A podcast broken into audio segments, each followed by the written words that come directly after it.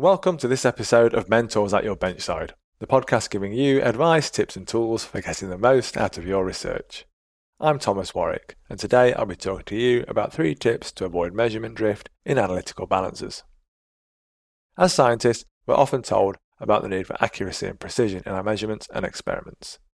If you work in a scientific environment, whether a pharmaceutical lab or a bioscience research institute, you'll likely make regular, extensive use of analytical balances. These precise lab instruments are highly sensitive and must weigh things with a high degree of accuracy. What makes analytical balance different from any other balance? Analytical balances are designed to deliver extremely precise results, as low as 1/1,000,000th of a gram. Therefore, they're often used for quality checks in the production processes of many pharmaceutical manufacturing companies. Analytical balances are greatly affected by their environment, how they're installed, and how they're handled. This is why it's important to assess the lab environment to make any required on-site adjustments. The weighing equipment you use in a lab should always deliver accurate results, and all the elements that can cause any discrepancies should be eliminated where possible. Something as simple and innocuous seeming as the opening and closing of a freezer door can cause the temperature to fluctuate. This small temperature change in the environment should be prevented to ensure optimal conduction of weighing measurements. What causes measurement drift in analytical balances? The measurement drift phenomenon can adversely affect analytical balances when weighing compounds. Measurement drift refers to unstable weight readings, typically due to static charge, air drafts, and inconsistent ambient temperatures. This drift can cause measurement changes and leads to displayed imbalances. Additionally, readings also become unstable if enough static electricity is present in the environment. This can occur even if you don't apply any weight to the balance. Pharmaceutical production line areas are generally kept clean and under highly controlled conditions. Humidity levels are generally below 20% with 24-hour air conditioning.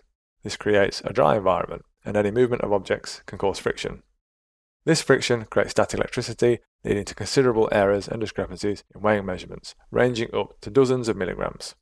With that in mind, here are 3 tips to avoid drift in analytical balances. Tip 1. Monitor and adjust humidity.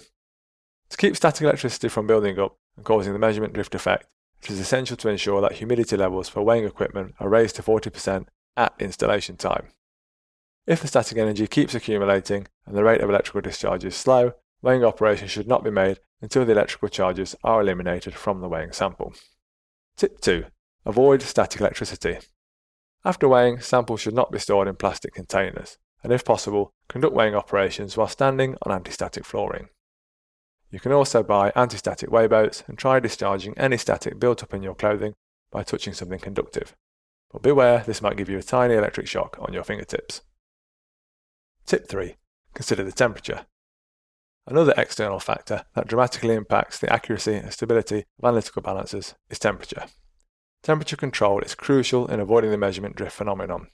This includes maintaining constant temperatures in the environment and for your weighing equipment by carefully avoiding air drafts and nearby cold objects. The best way to ensure temperature stability is to maintain a variation of not more than 2 degrees around the clock.